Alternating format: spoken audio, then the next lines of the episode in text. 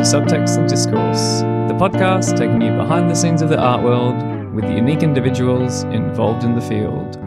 I'm your host, Michael Dooney.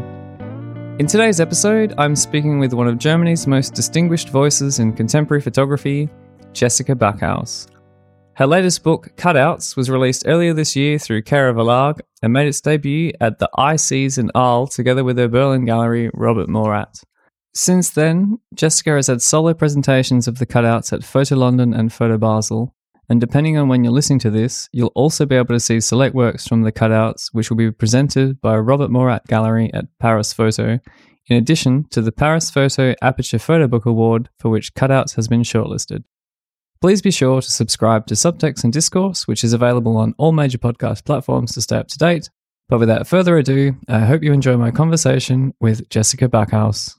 You're living in Berlin now. We said before, just over for 10 years, 12 Yeah. years, you're in Berlin. Are you from Berlin? No, no, no. I'm originally I was born in Cuxhaven. It's near Hamburg. It's all the way in the north, Mhm. near the North Sea. But I only lived there for two years because then, with my parents being in this theater, my father a director and my mother an actress, we were always more or less on the road like Oh, okay. gypsies. Yeah. We went from town to town, wherever, whatever theater they had an engagement or a contract. So my childhood was very, I would say, vivid and colorful. Yeah. It was wonderful because, in many ways, it was a very free upbringing where Mm. a lot of possibilities were given to you. And I also became quite independent from a very young age, and artists came to our home. It was always a very open apartment, and we sometimes went on tour with a theater play. And so it was um, quite, quite colorful and a very nice childhood. And then at some point, I came actually to Berlin when I was in my teenage years, Yeah. like 13, 14. Then I came to Berlin, but I only actually lived here for four years because then, I don't know, I had a longing to go abroad to Yeah. learn another language because I always loved traveling. I kind of got that hmm from when we were young, we were always traveling. So I was very curious about other countries and I wanted to learn different languages. So my mother said, okay, if you want, you can go somewhere. So I actually went to France when I was 16. So I left home. I spent two years in a boarding school in France. And then I basically decided not to come back to Germany because I really enjoyed being in France. So I spent another six years in Paris. And that's where actually I started also my studies. I studied photography and visual communications. And after I finished my studies, I was kind of 22. I felt that I didn't know anything. I don't know. I was quite green in a lot of things. And um, I wanted to make a living as a photographer, but here I was, and you know, I didn't even know how to make a living as a photographer. Yeah.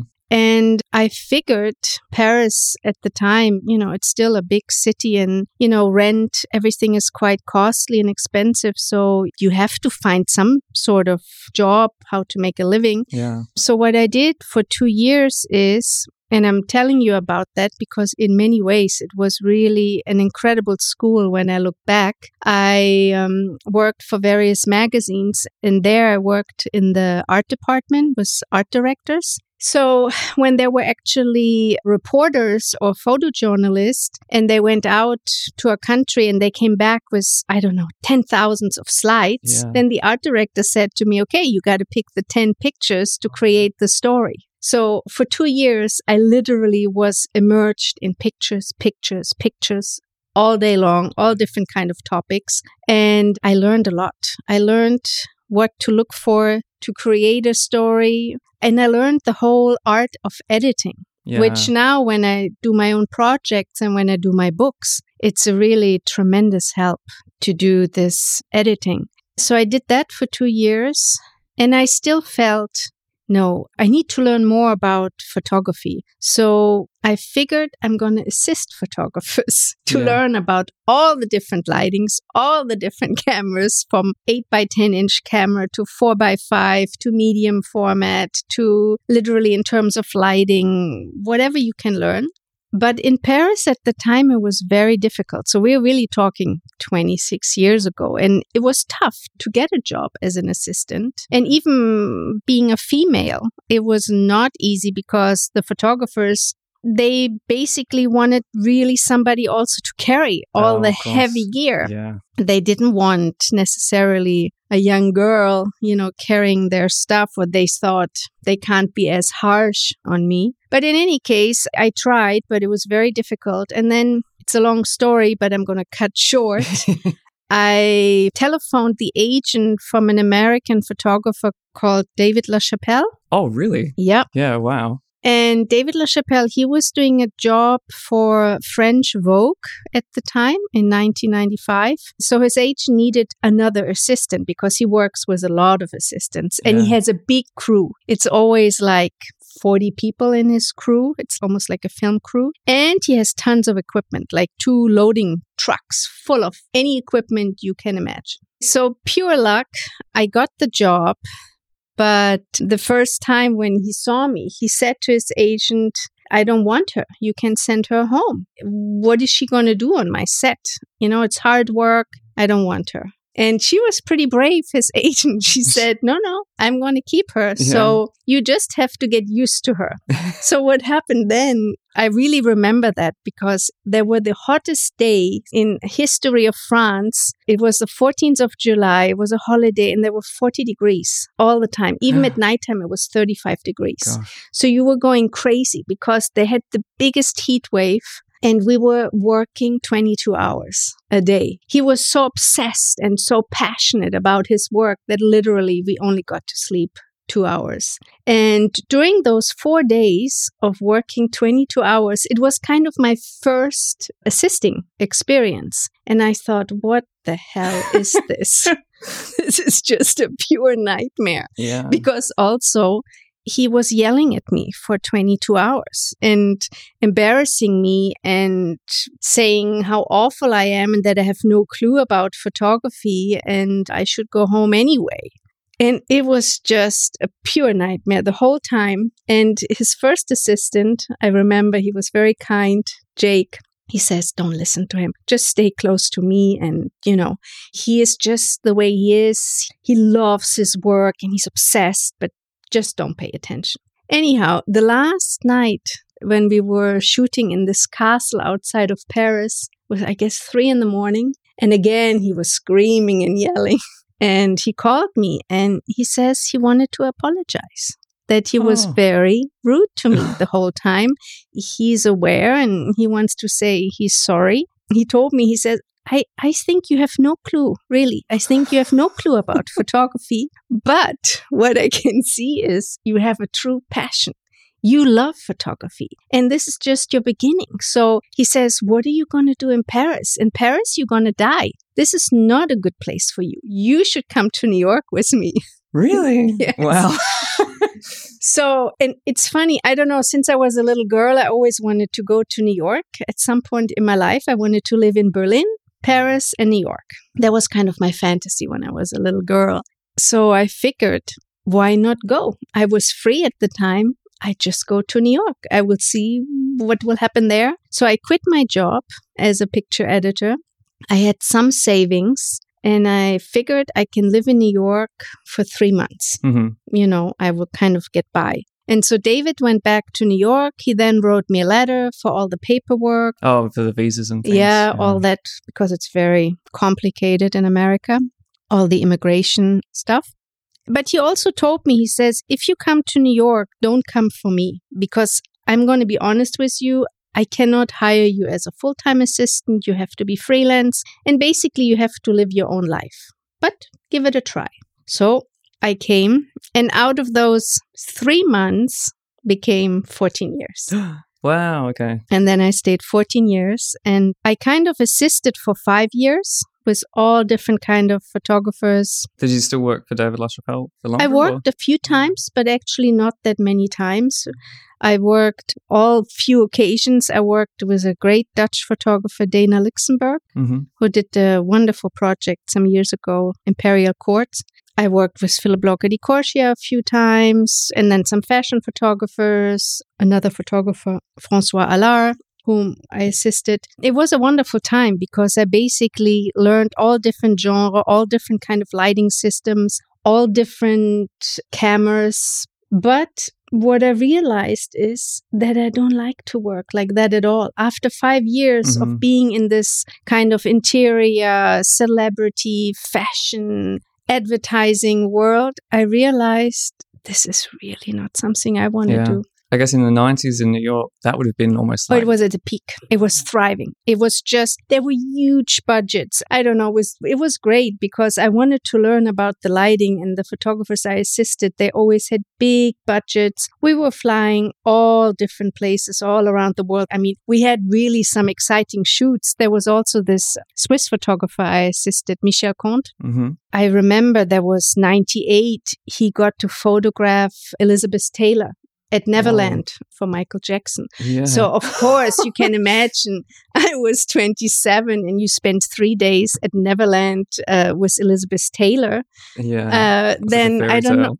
know. I mean, we had all crazy. I mean, there are tons of these crazy stories, and yes, I I enjoyed it very much. But I realized this is really not something I want to do. I don't want to work with a big crew I don't want to have five assistants. I don't want to have two trucks of lighting gear and 10 different cameras. I kind of learned what I would like to do is just to have a camera, not even have any artificial lighting, maybe a tripod if necessary, and just work with the available light and work alone. Yeah. well, I can imagine it would be really one of the toughest times to be in the industry. Obviously, one of the most creative and inspiring, but really, that's such a pressure cooker of deadlines and budgets and everything going on. After doing that for a few years, you would say, okay, I, I know this isn't for me now. Yeah, yeah. It, it, it's very particular. I enjoyed it obviously very much. I learned a lot but I couldn't see myself making a living like that. Mm. A lot of it was make believe, you know, the whole fashion and the, and also it's maybe more in America. Everything is like grand and it's a show, but I was missing the the depths of creating something and these stories, these assignments, they they come and go mm. they vanish and then it's the next on it's always the next it's like who what then and i thought who how tiring in in many ways as well and i don't know i couldn't see myself in that environment yeah so i kind of made a clean cut when i was 30 i assisted from 25 to 30 now what because mm-hmm. here i was i was 30 years old how I'm going to make a living. I mean, because New York is like Paris, you got to make a living somehow to pay the rent. Yeah. And uh, it was kind of a challenging time because it was a time when I was um, soul searching. Mm-hmm. And then I asked myself really this question what it is I want to do with photography. And I knew that actually what my dream would be is to make books and exhibitions. That was kind of what I wanted to do, where I'm completely, I can decide what I want to do. I can work more or less on long term projects. And ideally, I have a book published and an exhibition. But I also knew that's kind of the really hard way mm-hmm. because you don't have any guarantee for anything. No. And it's a really long road. And on that road, I could write a book alone about how many rejections I got. Yeah. You know, you really have to develop a thick skin to deal and accept all these rejections. But in any case, I kind of was then determined that that's what I want to do. So I was in a way relieved because now I knew exactly what I wanted and I had a focus. And during that time, there was then 2000, 2001, my mother, she bought an old farmhouse in Poland. It was completely a ruin. And then for a year, she restored it. So we spent lots of time whenever I came to Europe to visit. We spent lots of time in Poland, in, Mhm. in that small village.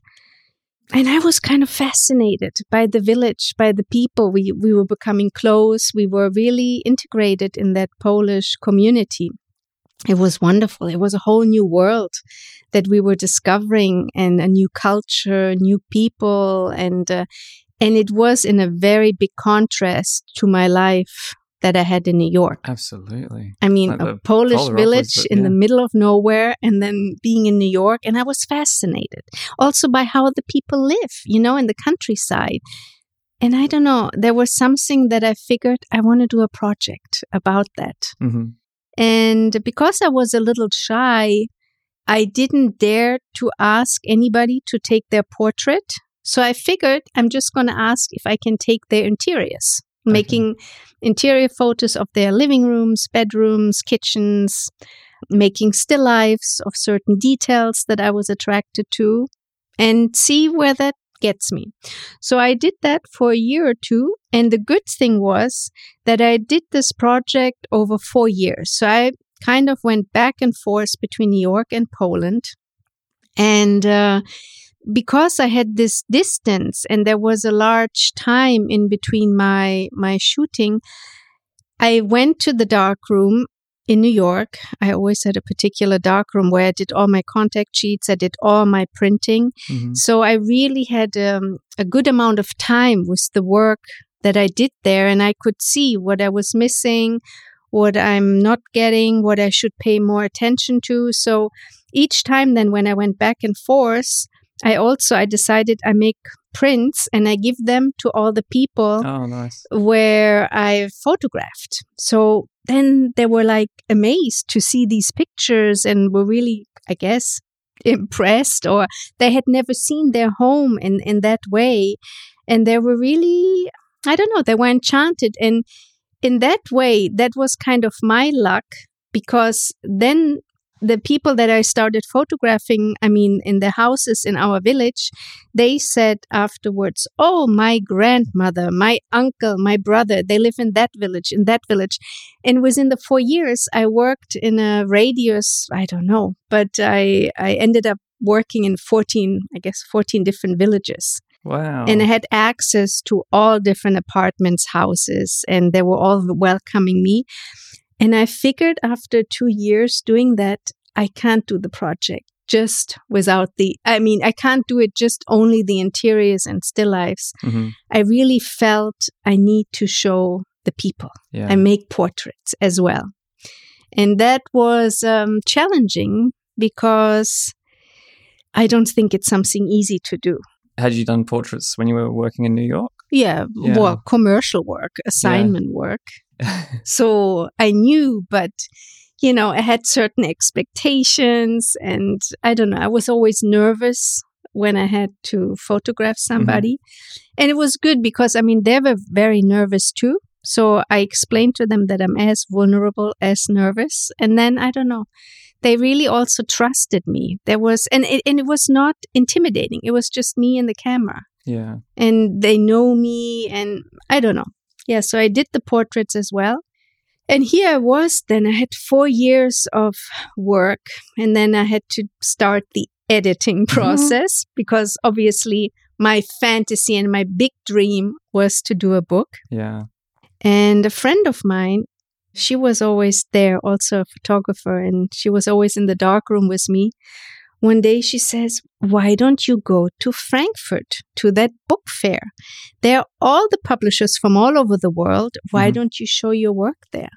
And, and uh, she says, on top of it, you're German, you know, you speak the language. Yeah. You can meet American publishers, you can meet German publishers, you can meet even French publishers and, and see if anybody shows any interest.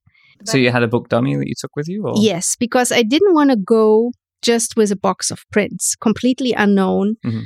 Also, I had no concept of what a book fair was. I didn't know that people are there to sell their books. And it's not probably the best place where you can show your work because people have no time to see some random work, you know? Yeah. But I was very naive and I had no clue. So I had a dummy made and I had a very particular dummy made because I uh, produced this clamshell box with porcelain, Polish porcelain and sugar and a spoon. Oh wow. So it was a whole elaborate big collector's edition because yes, I also Yeah. had in mind I want to do a collector's edition that is a little bit crazy and eclectic. And I had the whole box wrapped in a Polish plastic tablecloth and yeah, I went all the way. And so in the fall of 2004, I did travel to Frankfurt. I had a little trolley with me and I was quite impressed because, of course, I've never been to Frankfurt to the book fair and it's gigantic. Yeah. Well, I know the convention center from going to Light + Building, and it's a huge trade fair. And I, I know of the book fair. I mean, I've been to the lighting one, but I know how big the halls are, and it's enormous. Yeah. So I was very intimidated because also I, I had no appointment with nobody. It, what I did have, I had a list of 50 publishers that I was interested in, that I made my research, but no appointment. so I just figured I start down my list. And so what followed, there were these five crazy days from morning till night doing my presentations. I don't know how I did it. I would never in the world be able to do it again. But I did see 48 publishers wow. in those five days, in 50 hours. That's It, amazing. it was insane. The whole thing was insane. And 47 times people said, Oh, interesting project. Poland, the Polish countryside. Okay. But who are you? I mean, why? And, you know, they said, Oh, it's interesting. But, you know, we cannot take a chance. You should first do your exhibitions. And if you're becoming more successful, then we will do your books. oh, okay. So 47 times I heard no. No, we're not interested. Great work, but not interested. I mean, for me, it was quite interesting to see the different reactions. I was happy that people responded to the work, Mm. but of course, creating a book, producing a book, it involves a lot of money and, you know, I was completely unknown. And it's quite different, I think, from the work that you were doing as a commercial photographer. You're Oh yeah. instead of going and getting assignments, helping somebody else facilitate their vision. Whereas the book is your project. You know, you poured your heart into this, and then Yeah. you're taking your vision and your project to the publishers to try to sell it to them. So you're kind of on the other side of it now, instead of kind of Yes. helping. You're like the person going, "This is it." Yes. What do you think? I also made a pact with myself.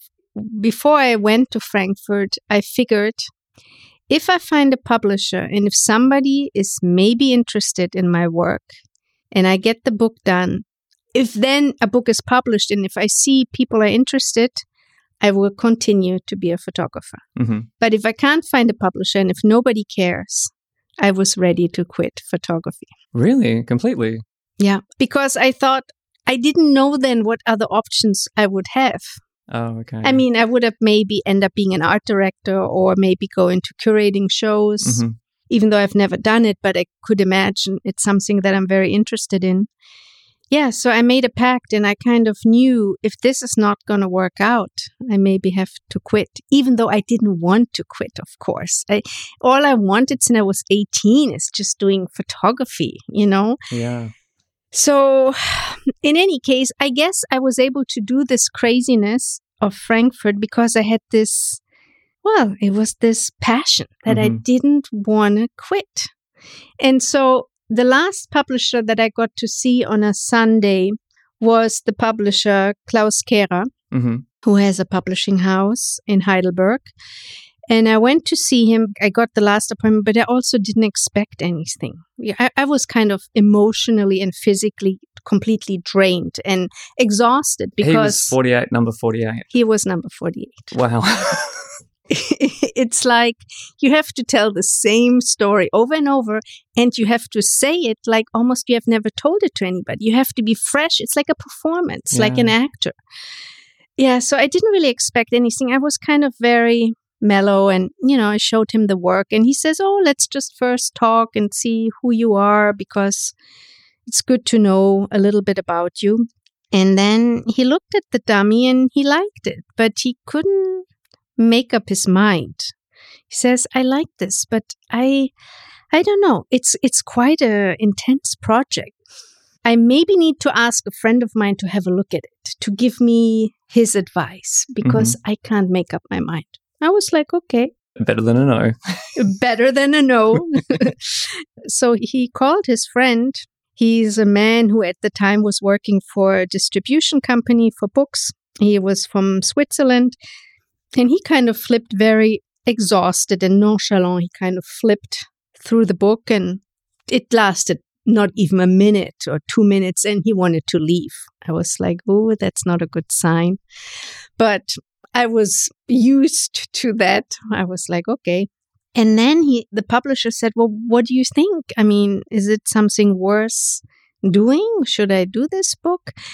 And he says, well, you know, it's obviously a big risk because she's not known, mm-hmm. but it's a it's a great project. And he says, I don't know how he said it. He says, well, it, it, it is a risk doing this book, but the biggest risk would be if you don't do the book. You should really do this book. Oh, okay. I kind of felt at that moment like in a fairy tale because I was like, can that be true? I mean, I really didn't expect it at all. And so a few minutes later, they talked a little bit on their own. And then the three of us, we made a handshake and said, we're going to do it. And you can do the book as you wish. We do also the collector's edition with the Polish porcelain. We can even wrap the trade edition in a Polish tablecloth. We do as you want. Wow. And it really was yeah it sounds so cliche it was so but um it was a dream come true yeah in many ways it was so for the next months then we all you know prepared and worked on the editing and we did another edit because the book dummy i made mm-hmm. had 100 can't remember exactly 190 images wow. because i had before i had 380 then i made edited down to 190. And then when I went to Heidelberg to do the final edit, we edited down to 94 images. But it was a great process, the whole bookmaking, which obviously I had no idea. And also, I had no idea what followed, the impact a book can have. And I must say, it was 2005 that the book came out, so 16 years ago it was obviously a different time and a different market to bring out photography books. Yeah. Now it's like everybody is publishing, everybody is doing a book all the time, yeah. and the, the whole market, everything has changed. Well, and it's a lot easier now, I think. Like self publishing exists, and there's a lot more exactly avenues to make a book. Exactly, which in a way I think is good. Yeah.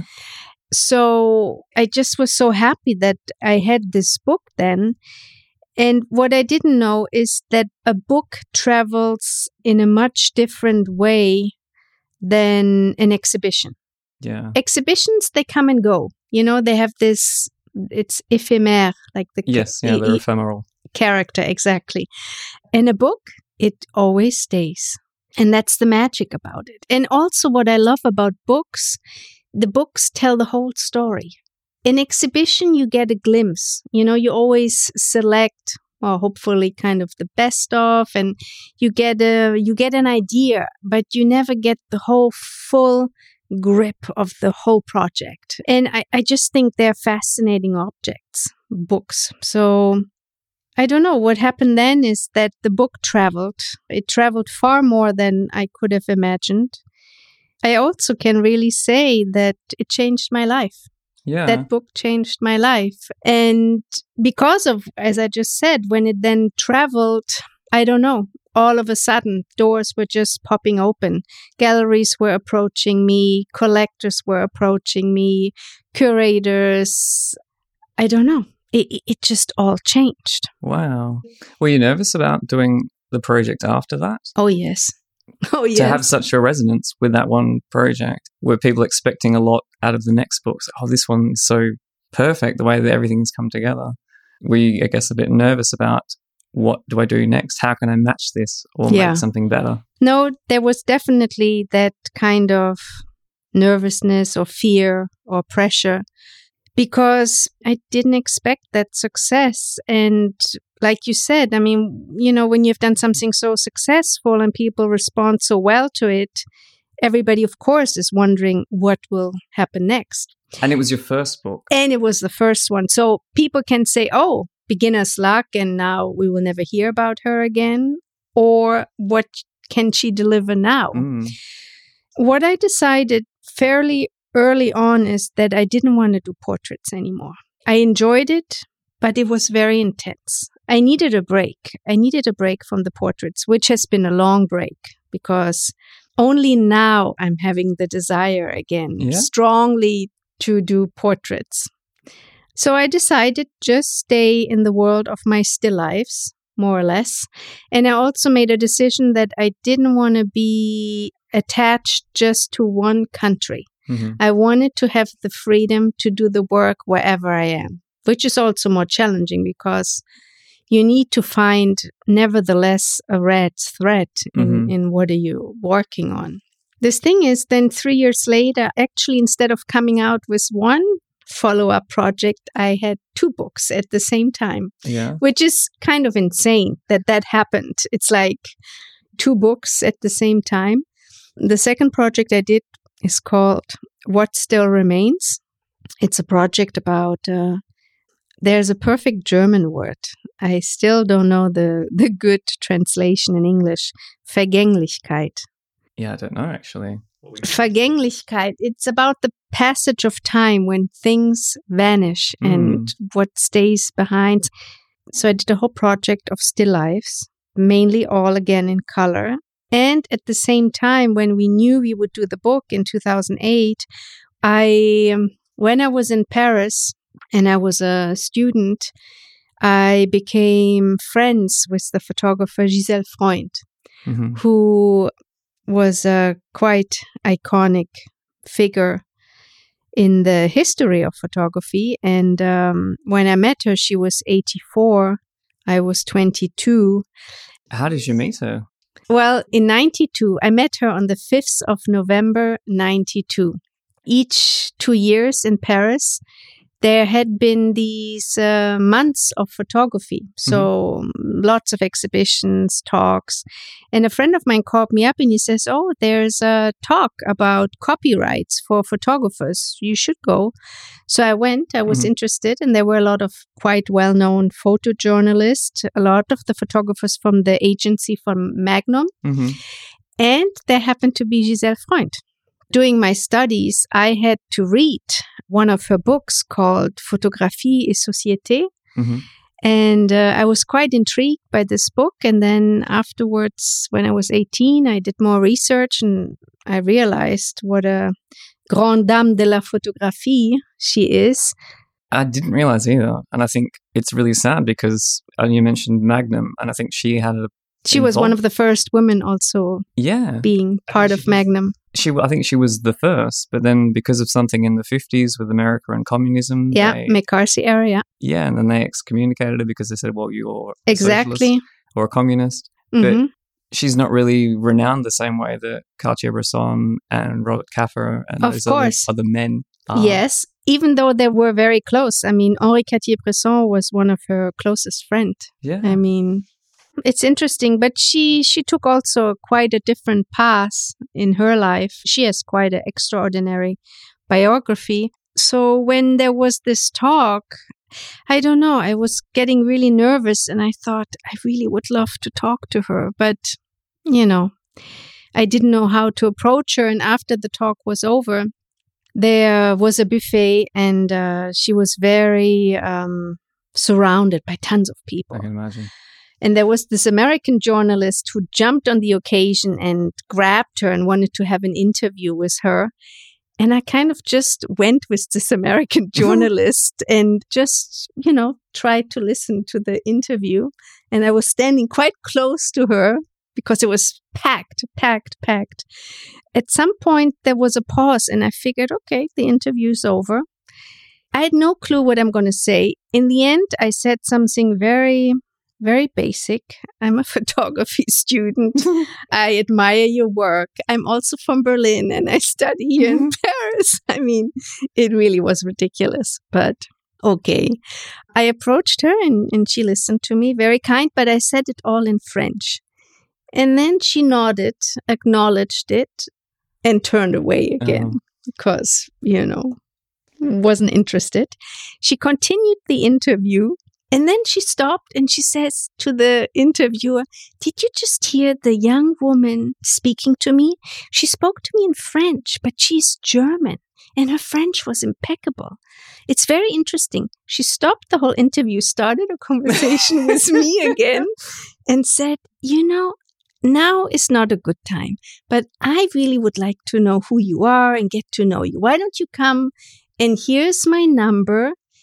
It's interesting because she never knew her own personal telephone number, but just very elegantly, she pulled up this piece of cardboard, Mhm. scribbled, you know, with her telephone number scribbled on. She handed it to me. She says, Call me, we have a tea. Yeah. And Yeah. there it was. I mean, I just couldn't believe it. It seemed like a miracle to me. And then a few weeks later, I, I did call her and we spent our first afternoon, we spent five hours together, just talking in Mhm. French, in English, in German. And I had lots of questions. She was also very curious about who I was, my life. And yeah, it was then eight o'clock already. And uh, she says, Ah, it's eight o'clock. I really want to watch the news every night. I'm going to have a little whiskey and you can join me because it's important to know what's going on in the world. Because at her age, 84, she was still able to read Le Monde, Mhm. American newspapers. She was very actively involved. She knew Mhm. what was going on. So we watched the news. After that, I, I left and she says, I really think you should come back. I really want that we see each other again. And then, you know, we became actually quite close friends. She became like my grandmother, my mentor. Yeah. We could speak about anything. Sometimes when she had exhibitions abroad, she took me as her personal assistant. So we traveled together. And I always will remember when she turned 85, she had a friend that was a journalist for Le Monde. And she arranged that the whole Louvre is closed and she will have a private tour in the Louvre with nobody. Wow. And that was so sensational. And I said, Oh, this is wonderful, Gisèle. And she says, No, but you know what is great? You come with me because when you will have the Louvre to your own, I mean, when there's nobody. yeah. So one day we went. There was also another writer. And I remember there was, he was, he went with another little group, but there was still also the filmmaker, Louis Malle. It was really surreal to be in the whole Louvre when there's nobody. Yeah. It was, I mean, what I remember, apart being so in awe of, of seeing these paintings in such a way that normally you don't get to see it. But what I remember is the silence and then the footsteps, you know, they were echoing and it was just a magical moment. And we did lots of incredible things with Gisèle up until she died. She passed away in March 2000. Uh, we were very close. And um, at some point, or many times actually, she also asked me, Can I see your work? I want to see your work.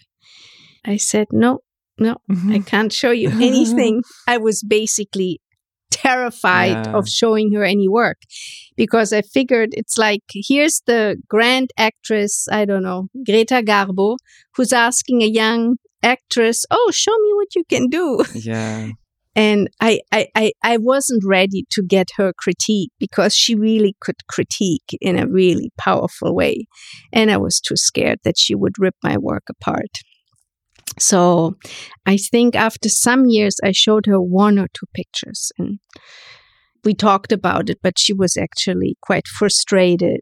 Anyhow, and that's when I knew in 2008 she would have been 100 years old. Oh. Because she died in 2000, she was 92. Mm-hmm. In 2008, she would have been 100, and I figured now I will show her my work. Mm-hmm. Now I'm ready. And I, I, decided to do a whole book mm-hmm. dedicated to her. Yeah. And I spoke to her family, her nephew, who lives in Canada. And I asked him if that's okay. And he says, Oh, of course. I think my aunt would be delighted. If you need any material, you know, from Gisèle, let us know. But it's a beautiful idea.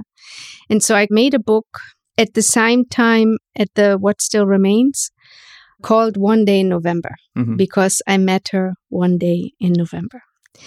And at the beginning, I didn't know what to put in this book because now the pressure was on. I'm making a book for Gisèle's 100th yeah. birthday. So I went to Paris. I thought that's where I'm going to get the best material. I went to all the places that had a meaning to her, to me. I thought about our friendship and I was you know, for weeks taking pictures, pictures, and pictures. And I got back to New York and they were no good. I didn't like them. They were really bad pictures. They didn't, they had no expression. They had no soul. And, and I was really, I didn't know how to approach it. And I ended up speaking to a friend of mine and she says, you know, you're taking yourself way too serious. Just remember the good times, the conversations, and just do your photography. Do what you love, where your heart takes you, and then you make a book. Yeah. But don't make it so serious, you know. Just let go of all this. And I thought it was a great advice. And that's why we ended up doing in the fall of 2008, we did two books. And I don't know, I guess I got lucky too because people really responded to the works. And again, more galleries came, more collectors. I guess I was very fortunate that also with the follow up projects, people kind of responded to my work. Yeah. Actually, you don't know if people will respond to it or not. And then later on, when I continued to do books and exhibitions, what I realized is some people will really enjoy the work and some people will love it. Some people find it fascinating, but a lot of people also, you know, they don't care. They find it boring. They don't respond to it. And it's natural. It's how it is. Yeah. Well, I think like with any kind of artistic expression, some people like certain music and it means a lot to them and to other people take it or leave it. Yeah. Exactly. Photography is the same. Yeah, it's exactly the same. So you also have to really liberate yourself from all this anticipation and what people think.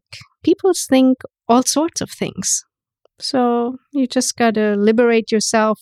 And I remember early on, I got a great advice from a friend and he he was older and he was in the art world and he was the director of the museum of modern art in frankfurt and of other museums. So he was really like a monstre sacré and he really worked with the most incredible artists and he told me you know you should really not pay too much attention to what the art market what the art world of what is in what is out and he says it's all this circus around. It's like all this extra noise. He said you should really just concentrate on what you want to do. And when he discovered Jesus and the Cherries, because he discovered me through Jesus and the Cherries, I had a work and my first exhibition in Frankfurt, and he wrote me a letter and saying that he n- didn't know me, but he was quite fascinated by the work and he wanted to know who I am and if next time I'm in Europe, I should contact him. And so we ended up meeting and we had a long dinner for five hours. It was very intense because we kind of connected mm-hmm. in a very strong way and we we talked in a very open manner. And he also asked me that question. What are you going to do next? Because you, this is so successful, it's so powerful project. And I couldn't answer. I said, I have no idea. I, I'm a little bit afraid of what to do next. And he says, Oh, I guess it's normal. But he told me, Don't worry. You just think and see what you want to do. And he said, when you realize that your heart starts beating again, then you know you're on the good road. Yeah. So just trust your heart and what you want to do and don't pay too much attention to all these things that are part of it. Mhm. It's like all these prizes or awards. He says, in a way, it doesn't mean anything. What really matters is the work, the work you create. And, and he says, if you have chosen this way, it's not a marathon. You know, you, it's a life Mhm. you, you have chosen to live. So he gave me wonderful advice.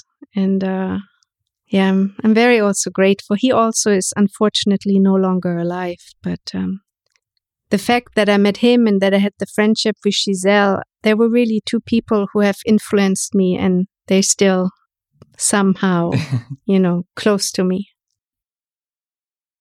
I did another book then, One Still and Forever. Mhm. That's the book I did when I had a major change in my life because after 14 years living in New York and eight years in Paris before, so I kind of decided to leave New York. I was missing Europe and I wanted to come back. So after 22 years been gone, I kind of decided to come back to Berlin. And obviously, everything has changed. I mean, at the time when I left, I was 16. yeah. I came back, I was 38.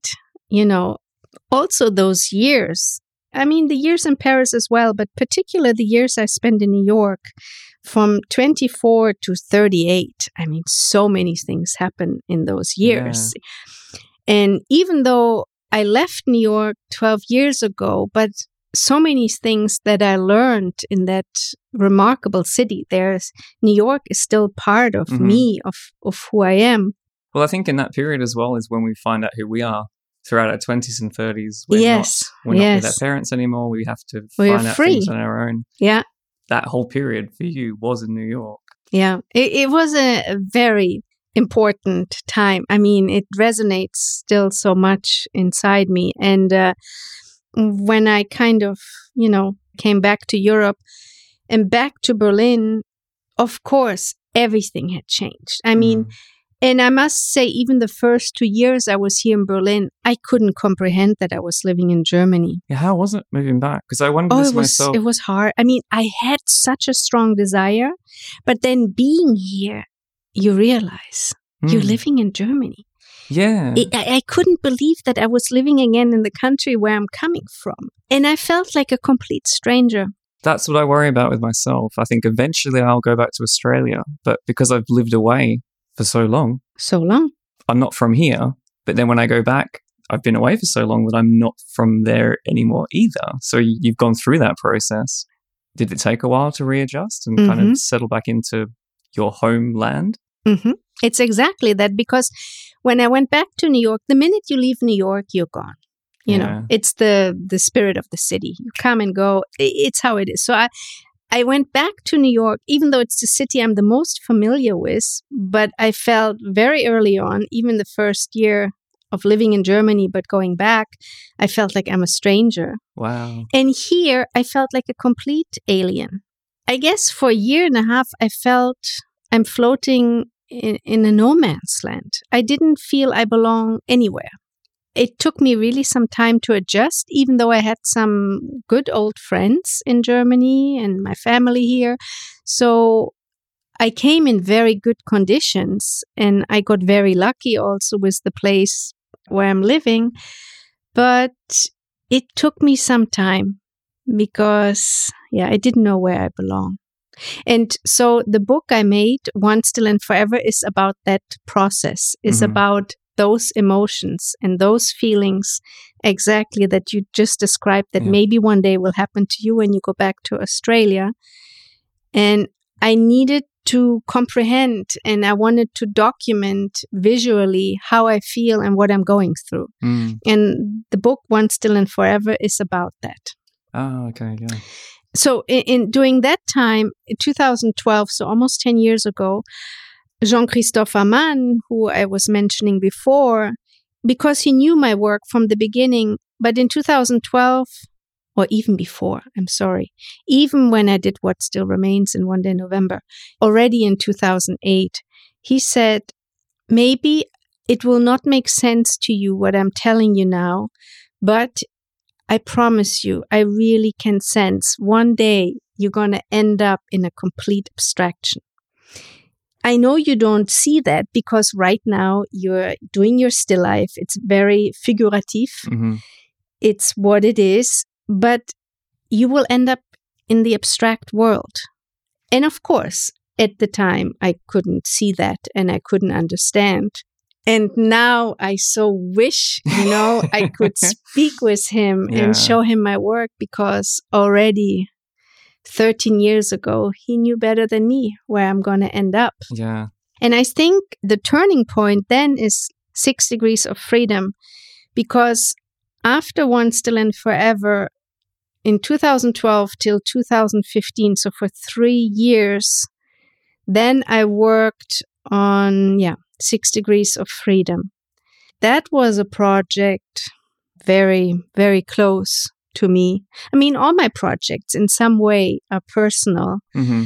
but that project yeah it, it had to do it was ins- well not inspired but it was close to my own biography I it's a project about identity about roots where we come from and so that project yeah I developed for three years and you can see that is already the departure more and more of going in Mhm. an abstract way Six Degrees of Freedom is kind of my old world and the new world, but there's already the departure. Yeah.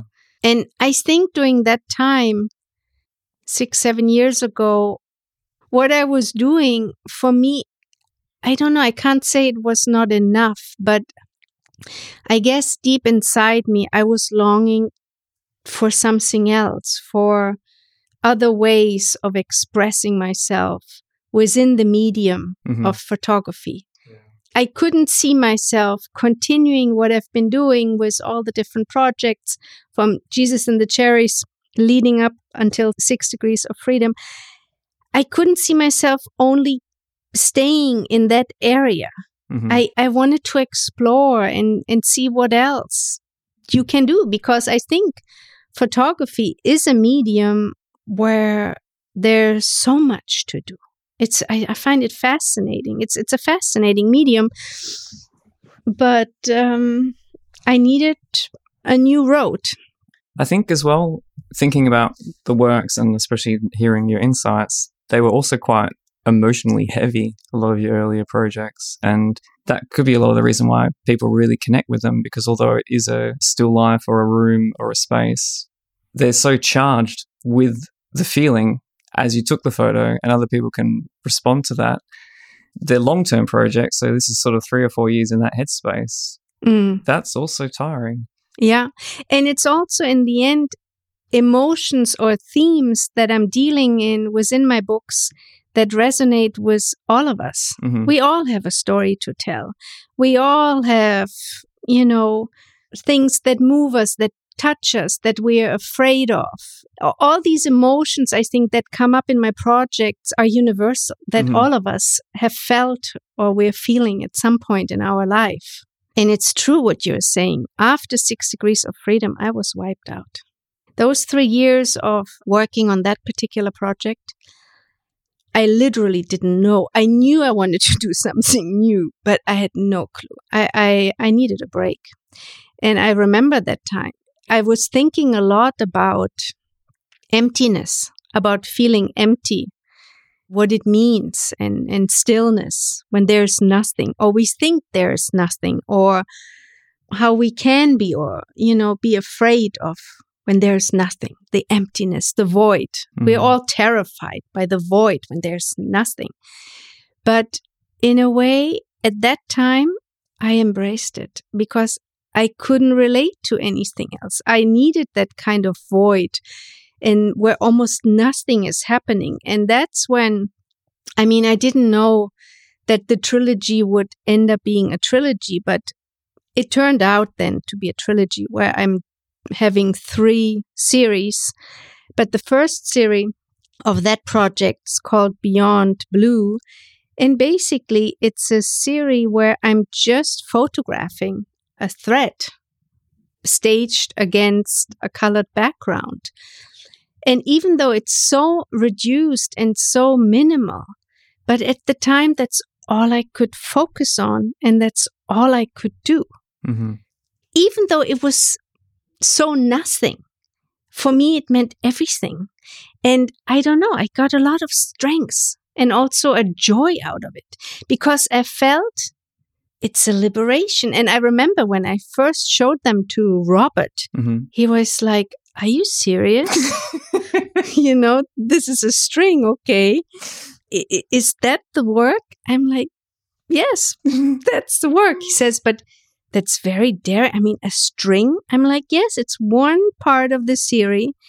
I mean, even the publisher, I mean, the reactions I got to the first people I always show my work, they were like, hmm. I mean, they were a little bit, I don't want to say confused, but they were wondering. Yeah.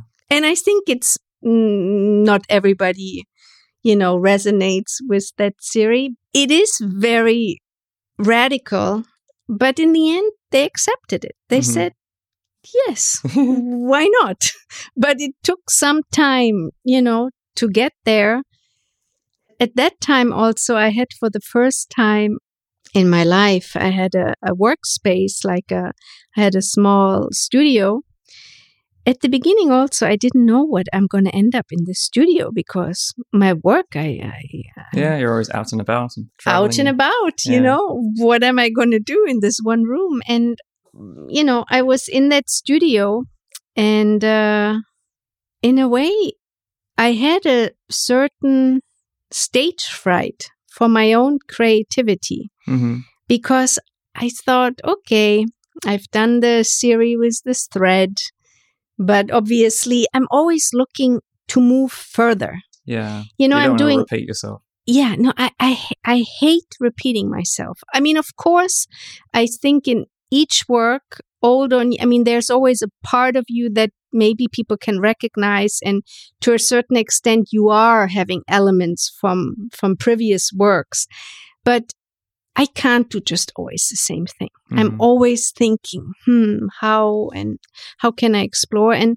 i remember one day being so terrified of being alone with my own creativity and and wondering what comes out of me. I don't know. Just one day i took old pictures from my archive that never ended up being in a book but that i still thought valuable and i don't know i just pasted them on some aquarelle paper Mhm. and then I can't even really describe it other than in a very organic way. I added some other elements, some found material, and I ended up doing some collage work, which I never would have guessed that one day I would end up doing that. And uh, it was just marvelous. I really, at that time, when I had the first collage, I kind of really sensed I'm onto something new. Yeah. And at that point, really, my heart was beating again. And I remembered the words from Jean Christophe, and I thought, okay, I'm just going to go down that road, explore, and see where it leads me. So that is actually the last part of the trilogy, The New Horizon. And in between, we have a series that has still elements from the old, my old photography, if you can say it that Mhm. way, and some elements from the new. That's Yeah. why I'm calling it shifting clouds. Ah, okay, yeah. But in general, the trilogy was definitely, um, I don't know, for me, it was a liberation. Yeah. It was a liberation, and uh, it was interesting to see. You know, some people really were excited about the new turns, the new corners I took, and they really followed. And some people didn't follow. They wanted more the old were me, the- my old work. and the classics and yeah, that style. Yeah. But, you know, that's okay. That's how it is. And I just think it's so, I mean, I'm talking for myself, but I just, I really love exploring and experimenting and looking for new ways of expressing. Yeah. I find that quite an exciting process. And I suppose as an artist, I guess it's a natural evolution that you want to take risks, you want to try new things. And thinking again about your earlier work, because they were so emotional, the books and the projects were almost a way of dealing with those emotions. And once that's closed and that's finished, I don't want to dig them up again and go back to them. Like I've I've handled that and that's you know, I found my peace with that part of me. Let's start something new. So true. And I think also a trilogy and now the brand new work, cutouts, they are emotional in a way, but in a different way. I Yeah. keeping a little bit my distance. I mean, they're while I've created them, so yes, I consider them part of of me, but they're emotional, but they're more distant. They are. And when I was looking at them before I came over, I thought, it feels like your work, but it doesn't look like your work, which is really like, oh, that is funny. That is is is great. yeah, it's I don't know. I was just thinking like it's it makes sense that you've produced it, but I thought if you looked at them side by side, you're like, no, this isn't from the same person. But No. then it is. that I mean, if I look back at Jesus and the cherries, that is for me so old. And I look at cutouts, you know, like I mean, the eight books I did with Kehrer in the time of sixteen, well, seventeen years, you would never guess that the person who did Jesus and the cherries is the same person who did cutouts. Yeah. But then, if you follow the whole evolution, it does make yes. sense. Yeah. I think that was the thing. I kind of had the the step back, look at everything, and then you can see it. But you know, not Yeah. everybody follows every step No. of the way what you do. Some people start maybe paying attention to your work now. Some people follow from the beginning, but who knows when somebody jumps Yeah. on the train? You just have to create the work that I guess you believe is allowing you to stay true to yourself, regardless of what it is. Yeah. Well, when you were saying about the string, I thought about when you were talking about the time in New York and that after having the big trucks filled with equipment and all of the crew and everything there, that you decided, look, I just want to pare it down and I'll just have my camera and I can go to where I want to go and take a photograph. And the String Beyond Blue series was almost like I've seen enough spaces and people and objects. I just want to trim it all down to the to its most basic parts, simple as simple thread. as parts, yeah. And then you've sort of gone from that back into it. The other thing I thought was interesting with the cutouts, and there is some overlap with trilogy, but it's the first time that you've you've created what you photographed. Whereas most times you're like noticing things and discovering things and highlighting something, which photography classically does. It says, look at this. Whereas with the cutouts, you're very intentional in what you've produced. So you're almost making an artwork and then capturing the artwork or freezing it with a photograph rather than pointing out something like a play of light or shadow or something like that.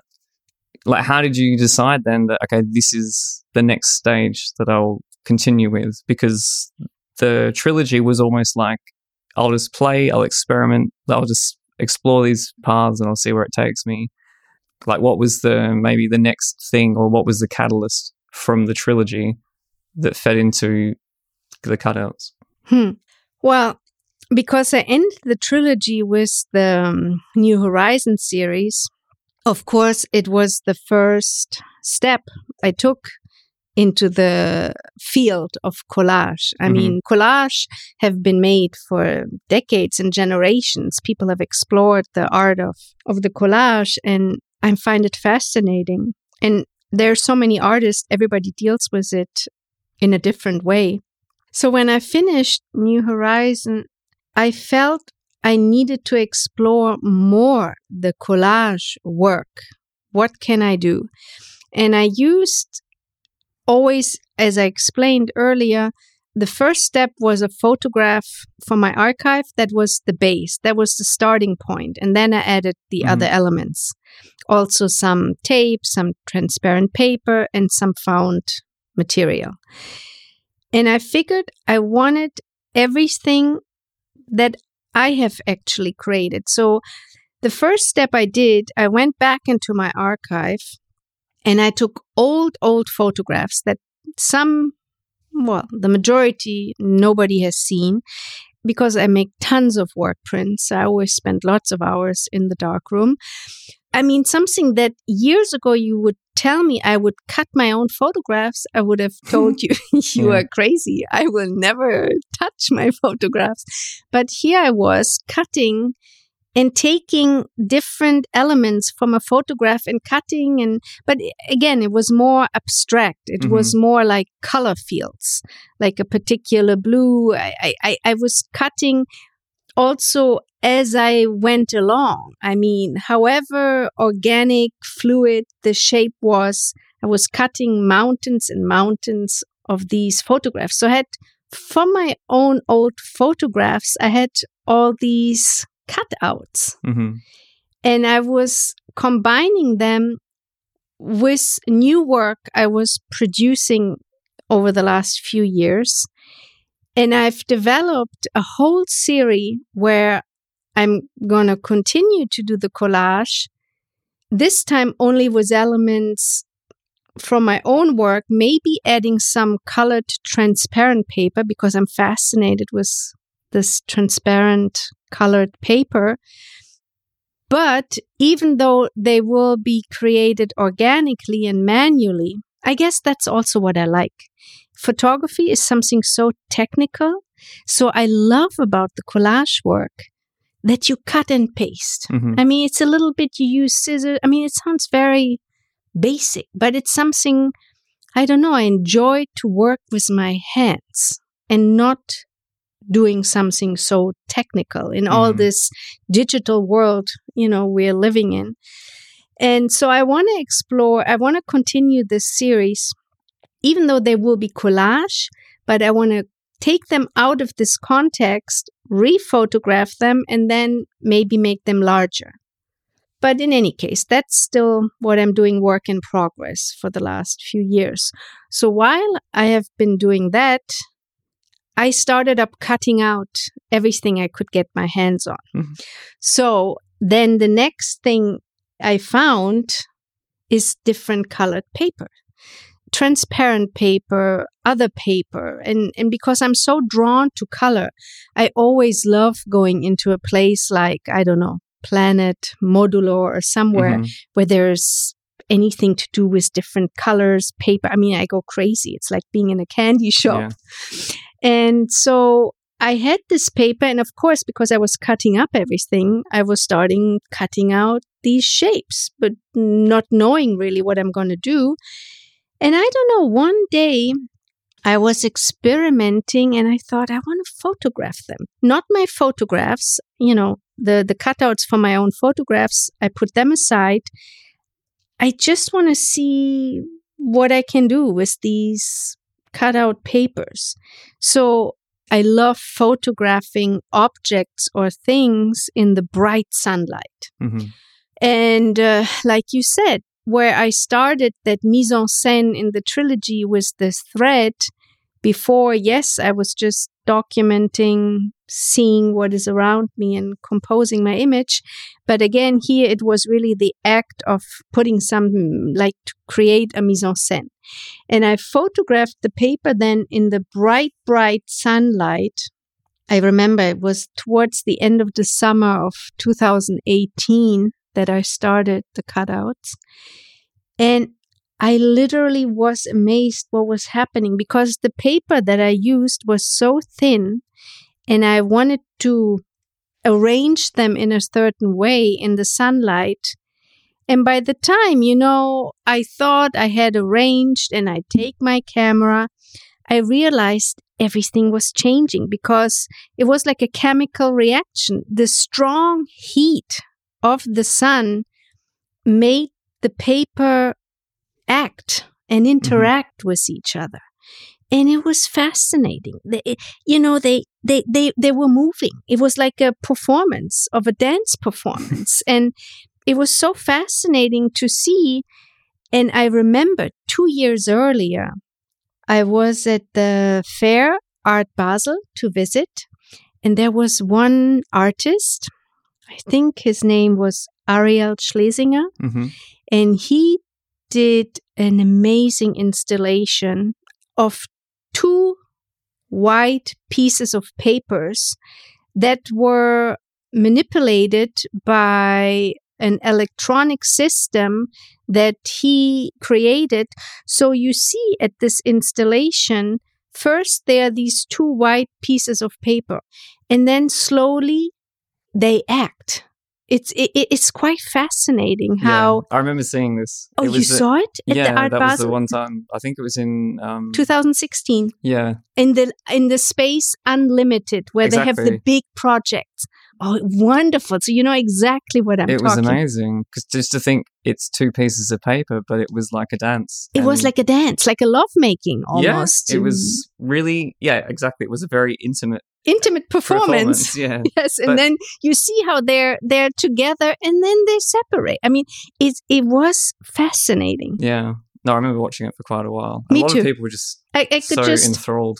yes, I was just looking and looking at that, and so here I was, and it, immediately it reminded me of that piece from Mhm. this artist, and I thought this is just magical because not only transformed the sun, the paper, but it allowed me to create these shapes with the shadow. So depending on how the sun was, depending from which angle and how I arranged, I had the most crazy shadows.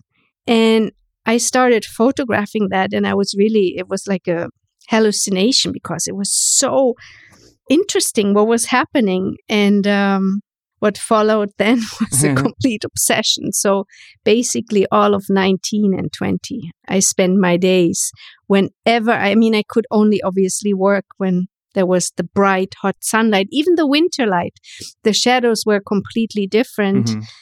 But when it was hot and I couldn't work outside because any wind would ruin it, I had to work inside. But when there was a strong sun, it felt like creating work while being almost like in a sauna because it was so hot and it was like it was felt like acrobacy.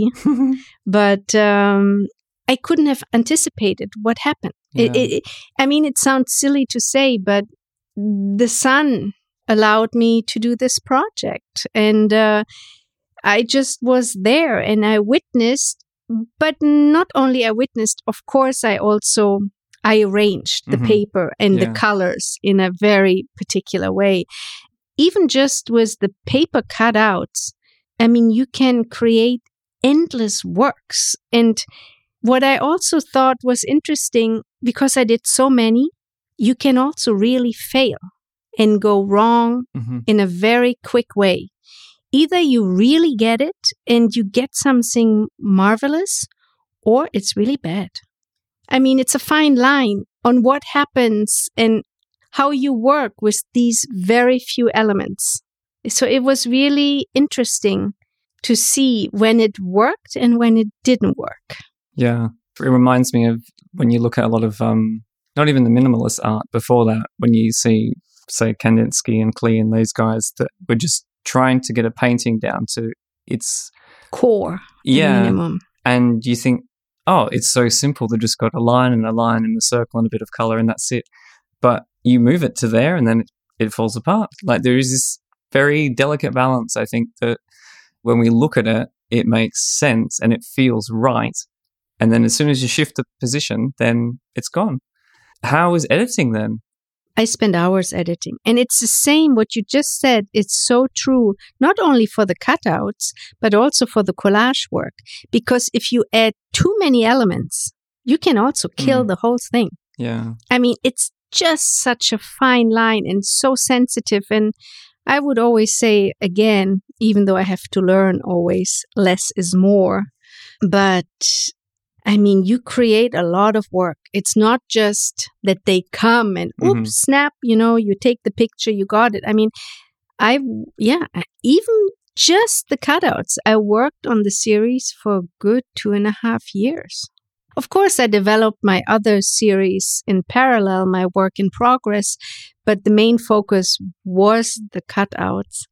And uh, it just takes time because if you really are invested in your work, you also feel when it doesn't work and when you're about to fail. Mm-hmm. I mean, you you have to be very critical and really know your work. So I spend a long time editing. And you know, the cutouts I would say is not a very particular book project. It's more an exhibition Yeah. project. Because do you need to cut down 300 to 190 to 94 pictures of cutouts? The way the book lends itself to narrative, to a story, essentially, abstract forms. I mean, they they're at home on the wall. It, You know, it- they lend themselves more to be, yeah, exhibited. But because I love the bookmaking process so much, I really thought it would be great, even for that series, if it's more going to end up hopefully on the walls, Mhm. it still is great to have a book. But I also, from all the books that I made previously, I knew this would be the hardest to make Mm. because I still didn't know how to translate that work into a book form. And when I went to Leipzig to work with the designer Hannah Feldmeier, I started working with her 10 years ago Oh, okay. for Once Still and Forever. She did with me Six Degrees of Freedom, Trilogy, and and now the cutouts. We knew that this would be very hard to translate, and we were w- start working on the sequence. She has this beautiful, like dark gray magnetic wall, and we were, you know, placing the small prints and trying to look for adequate sequence. And I don't know, the normal bookmaking with white pages, I thought, I don't know, it just doesn't work. And because we were so obsessed with this magnetic wall, then the two of us, we were thinking, well, maybe we can translate that into a book. And then I thought, but it makes sense because I was thinking of my childhood from the theater, or if you are in a concert or in a cinema, you know, everything that is surrounding you, you're in the dark, and what you see is either the stage or the screen. And then what is there has its place to be shown, but you really have the focus. And I thought that maybe we find a way. And that's when we were starting evolving about having the dark pages and even a dark cover. So that everything is more or less you are in the dark, but then the works they really they can start um, Oh, okay. glowing. Yeah. But we also decided I obviously wanted more cutouts because the whole series consists of hundred works. Okay. But Hannah said, no, no, no, no. You cannot show the whole series. You're going to bore people to, to death. I mean, who will? The, the cutouts, it has to be fresh and, and it can't be too many. So we literally cut out half. Oh, And in the book, there are only 50. oh, but in the exhibition, Well, when do you have that luxury to show it all the hundred pieces? That's the thing with exhibitions. You only get to see a small. I mean, but my fantasy, if ever one day, it would be marvelous to see all the hundred. But I don't know if that will happen in my lifetime. but nevertheless, yeah, we only show half of the project in the book to keep it not to become redundant and Mhm. boring yeah. i- i- it's interesting. You know, the book has been out now, mm, well, 10 days. And it's interesting to, to see the response because, again, you have no clue how, no idea how people are going to respond to a piece of work.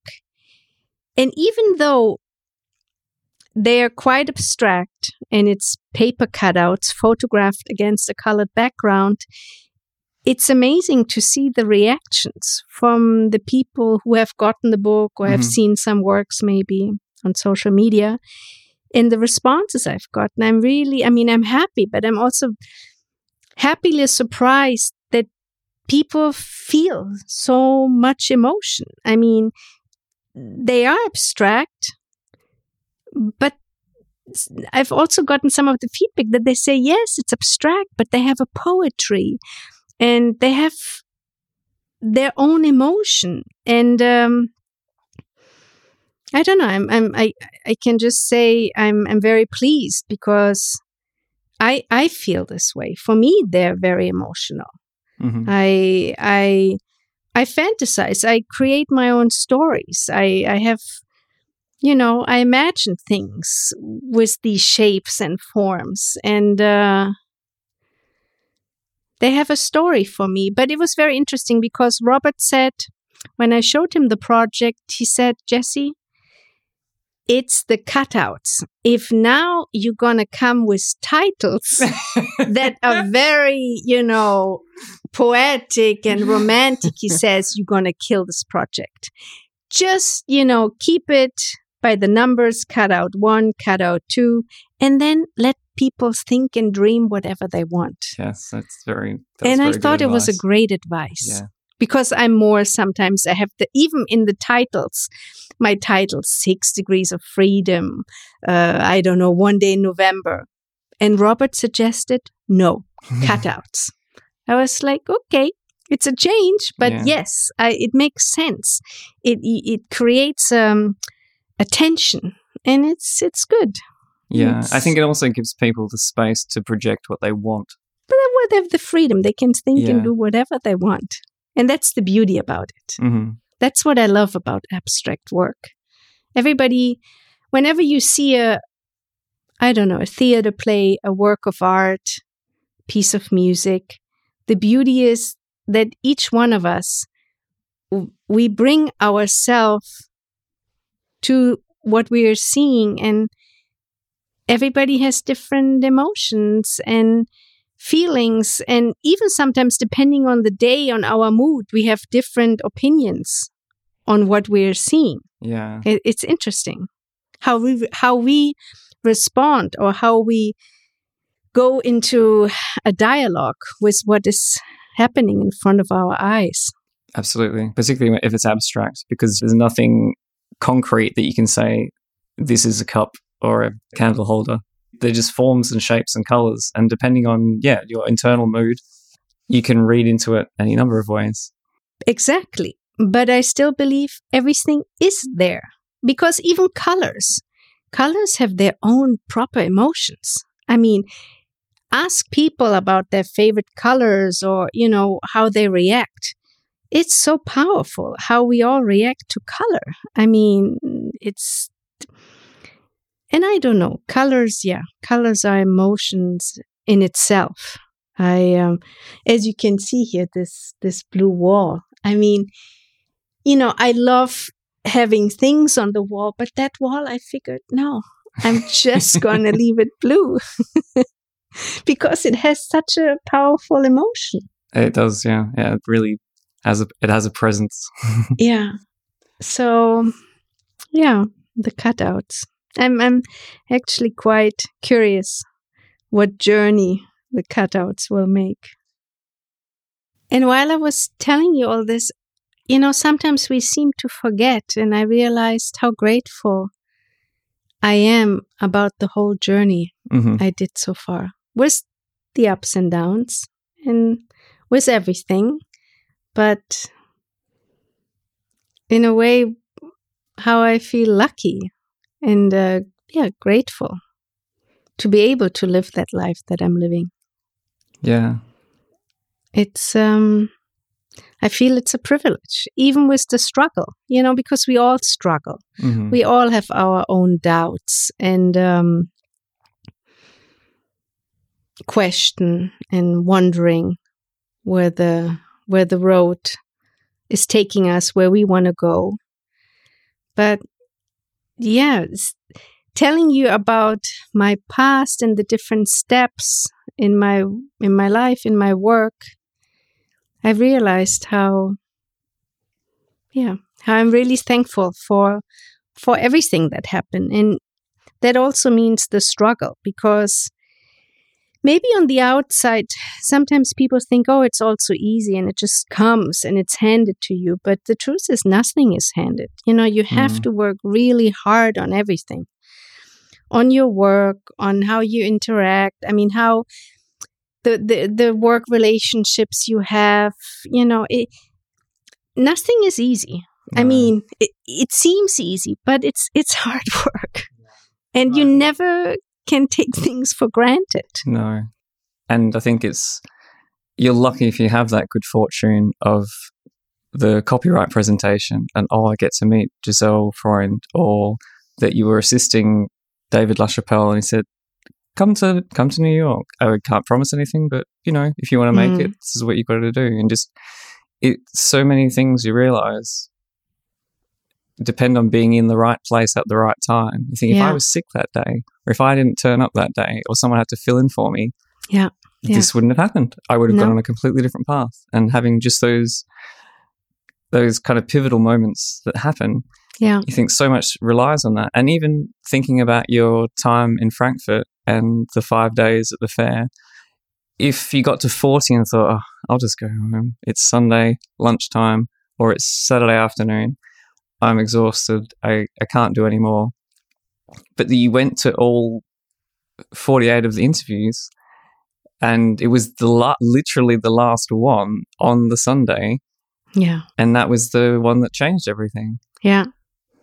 like to not give up i think like having that perseverance It's the perseverance. I mean, and I think, like I told you earlier, if I wouldn't have this passion deep down inside me, I would have quit a few times. hmm because it's just really damn hard to make a living.